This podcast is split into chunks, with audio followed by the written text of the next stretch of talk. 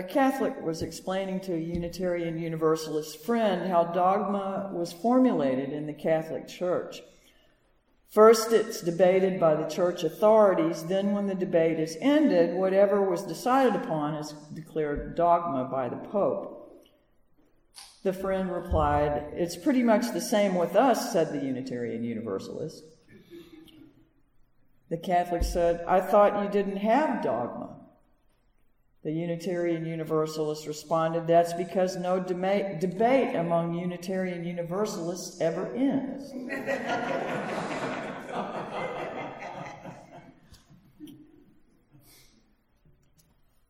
With the story of the blind man and the elephant, I was trying to remind our young people that no matter how confident we are in our understandings, whether of truth or religious perspectives, we do not hold all the answers. And alone, we are only one piece of the puzzle and really have no chance for grasping the whole picture. I've been a member of this congregation for over 30 years, and from the beginning, as I made my way into coming to know the co- uh, community a little bit better, I found that while there were, of course, many varieties of how people describe themselves religiously or, or spiritually, there was discernibly a separation among a couple of camps, if you will. Please forgive the drastically oversimplified version of that which I'm about to offer, but one of one group was made up of those who uh, most were most inclined towards atheism and agnosticism, whose primary guide for insight into the nature of life was science, and for whom religious language, sacred books, most rituals, and the like had come to have very little meaning or value at all. The other group was made up of those who, while they honored and believed in the lessons of science, were quite caught up with the personal spiritual experiences they were having. A sense of empowerment, excitement with expanding and ever more inclusive religious and spiritual vocabularies interest in sacred literature, both ancient and contemporary, and they delighted in rituals of all sorts.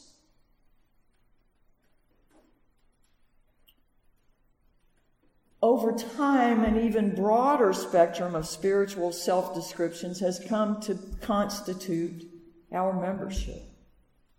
And of course, there were people all along that continuum. It was not just the extremes. Um,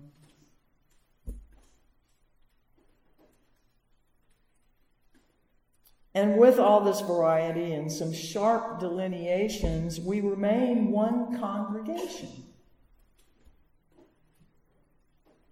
Because this church is in large measure about community. What makes us one church is what happens between the component parts the relationship. So, e pluribus unum, out of the many one, or from the many one. Not such a difficult concept until you, we try to transcend the distinct individual aspects to find that one indivisible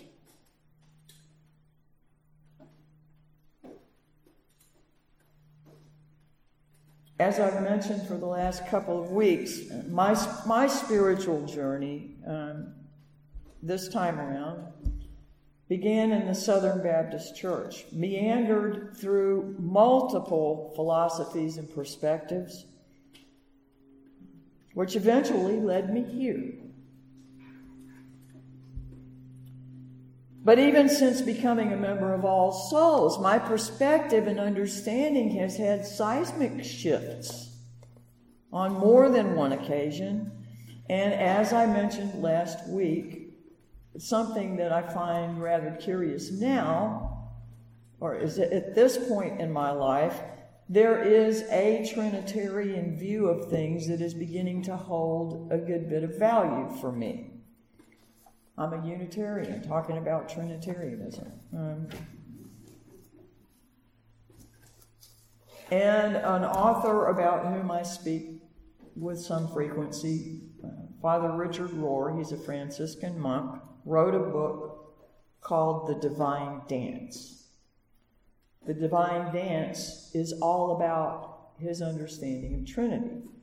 And as I was trying to prepare for this service, what I found fascinating was the number of detractors, the Christian detractors of his reading. And their primary complaints about his treatment of the Trinity are that he's universalist. Uh, he encourages people to contemplate, meditate, and develop their own views.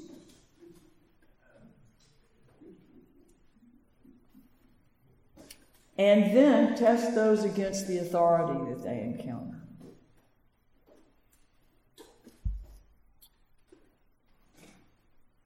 His detractors then go on to say that his explanation of the Trinity has nothing to do with God the, fi- the Father Almighty, Jesus Christ, the only Son of God, and the Holy Spirit.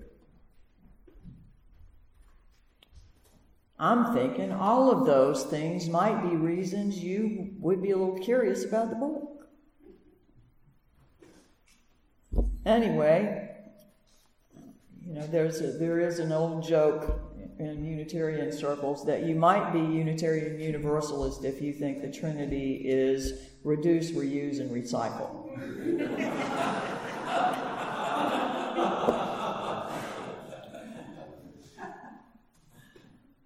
Incidentally, we're trying to begin another environmental group here at the church, so stay tuned for that. Uh,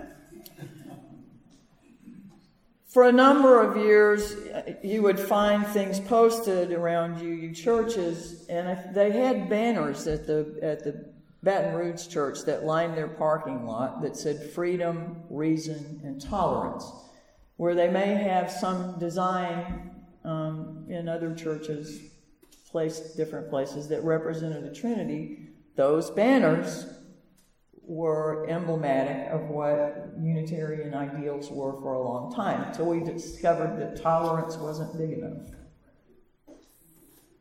You know, so we, we are still a dynamic faith. And if we want to stay that, we can't stay frozen in our ideals and perspective on things. Anyway, for this new relation, uh, w- relationship with the concept of Trinity, the focus is not so much on sharply defining what God is and what Jesus, uh, no, what the Christ is, Jesus Christ, and what the Spirit is, but it's about the relationship, about an emptying out and pouring out of love between these aspects of something so vast and mysterious that it's, it's hard to contain, that can't be contained. As the process happens, while it's not trying to say, these are the aspects that represent God, and these are the aspects that represent the, uh, Jesus or the Christ, and these are the aspects that represent the Spirit. It talks about the flow and the emptying out between all of these things and how one feeds into the other and the other feeds into the next. And, and that in that relationship, in that flow, is the Trinity. That's what they're talking about. Uh, they said old ideas of God as the man upstairs, which just right off the bat has a whole bunch of problems with it. You know, it's always a man, usually a white guy, you, you know, and is geographically affixed in a certain direction, um, critical, and uh, removed from humankind. And this new concept talks about what if God is life itself? What if that which, from which the Big Bang sprung, is what God is? What if that relationship between all that exists, all of us, everything that has been or will be, the glue that holds it together, the, the principle that animates it, the parts that we have nowhere near come to un, uh, unraveling and demystifying um, are what we use as a concept for God. Last week I was talking about uh, the difference between the person of Jesus and the idea of the Christ. And that if Christ was the, the principle at the core of every human being, the place that always has inherent worth, value, dignity, and cannot be separated from truth.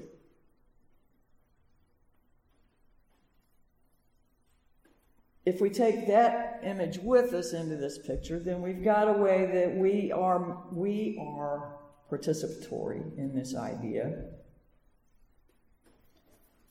I'm not going to be doing great with all of this. There's too much to cover. But but another idea that they hold that Richard Rohr in his book holds out about God is the idea of um, not almighty but all vulnerable. And perpetual, not stepping into meddle and and alter things that would interfere with our volition, but perpetually participate. I started a song a few weeks ago um, that that's about uh, maybe with a lifetime comes a song that sings us from the inside and hums with us along. Um, you know, you can get all kinds of noise and chaos going and never hear your own song. Doesn't mean it isn't there. But so if if this idea of the Trinity that the language of Trinity is now being used to discuss a massively inclusive, still loving, but ever flowing relationship with the universe, why couldn't we befriend that idea? I mean, we don't have to use that language for it, but, but would we have resistance to those ideas? I mean, you might, and that's fine too, but I'm just saying that the ways that language are being used now, older language, old encrusted ideas from Christianity, are being re employed and opened up, and I think because humankind is slowly but surely, at a glacial pace, at an evolutionary pace, waking for really waking up to the capacity to have more compassion as we wake to the capacity to have more compassion and be more inclusive, ideas that overarch all of our binary or dualistic thinking are going to be, become more the model than the exception. But that may take past our lifetimes. You know, uh, Richard Rohr talks about one being lonely, a lonely principle, and two, always being antagonistic, competitive, and conflictual. I mean, if you give somebody a choice between two things, the mind rather quickly decides which one is better.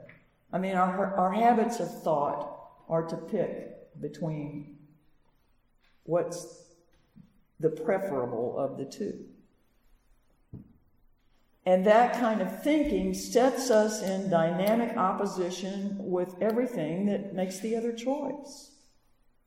Throughout history, to unite, become a, a unification of humankind or spirit or the world, whatever model you want to be working from, as, as small, microscopic, or macroscopic as you want to get. You're not going to unify things with a binary or dualistic system. Maybe that's what's wrong with the internet.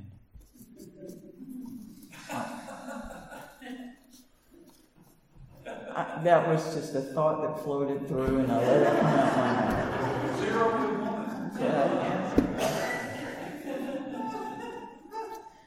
Personally, I find value in the language, in, in some of the old fashioned language of the Trinity, because I have experiences of something beyond me that aren't monolithic. I can stand, one of my favorite things is to stand where there's a broad stretch of openness and watch sunsets. The sunsets in Shreveport are exceptional. I never saw one that could compete with many I've seen here the whole time I lived in California. Nah, nah, nah, the clouds are different. The light is different. The dispersing of the light is different. Uh, they're just gorgeous. But I can stand there before that and feel something connected and resonant all the way through me. Now, there are other things that do that for people. Not sunsets and not necessarily even nature, but there's something that sets up a sense of resonance that's, that's inexplicable for a lot of people. That's one aspect for me. Another aspect is sometimes, sometimes when I'm writing songs, sometimes when I'm just uh, alone with my thoughts, I feel a presence. I don't want to name it beyond that, but I feel it.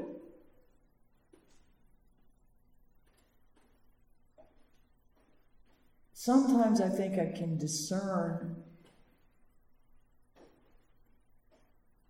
something it's trying to tell me. Do what you want with that. Barbara's nuts, man. It's time to get her out of here.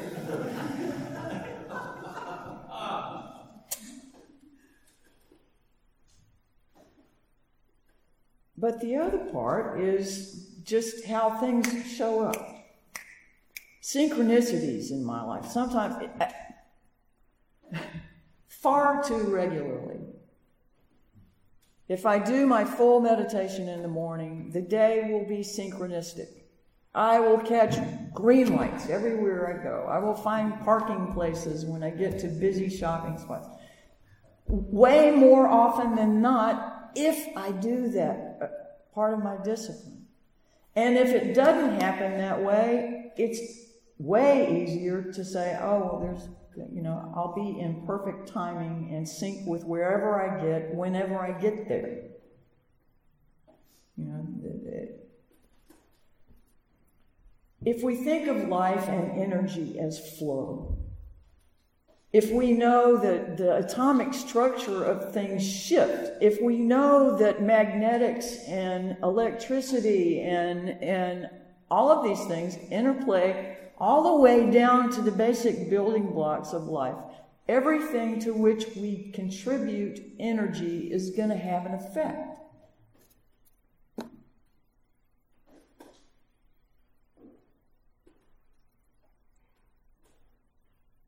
Do what you want with that too.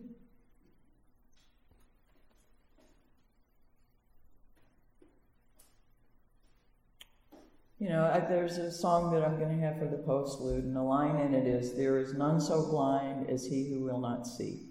It's an old Ray Stevens song. Um, our willingness to remain capable of entertaining new ideas is one of our biggest assets as a community. Doing what we can to keep that ability to stretch even when it's uncomfortable is really important to the continuation of this tradition. I think because science and religion are running into each other all over the place now. And in many instances, scientific language is doing a better job of explaining things that, that religious language has pointed at forever. And religious language is being employed to explain some of the things that are being run into scientifically. I think though that divorce that happened back um, in, in, the was it the Renaissance or the Enlightenment?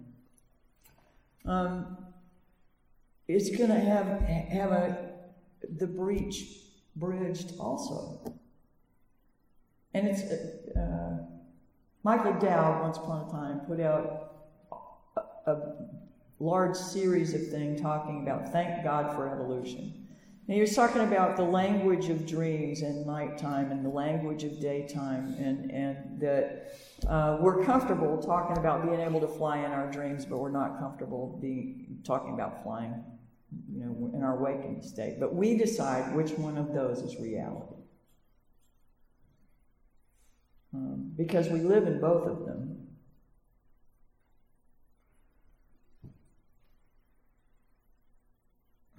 I had a better example of that that I wanted to use, but I can't call it up right now. So I guess you're going to get to go home early.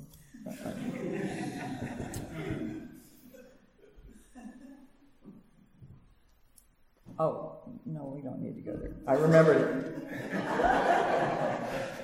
it's too deep a rabbit hole. I won't, I won't go there. So,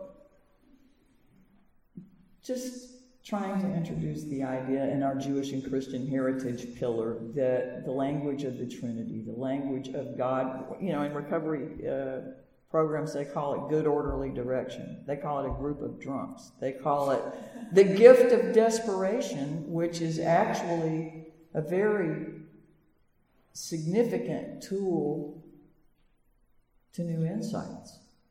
We very seldom learn from our comfort. Anyway, uh, the idea of Trinity, the idea, new language or new ideas of old language. If we can use our Unitarian, Universalist, universal translators and become more comfortable with that language, we can again not be in reactive mode when we're talking to people that are employing it a great deal, nor do we have to feel like we have to straighten them out. Um, I think it's worthwhile. I think it's part of a growing faith, and I invite you to consider that possibility also.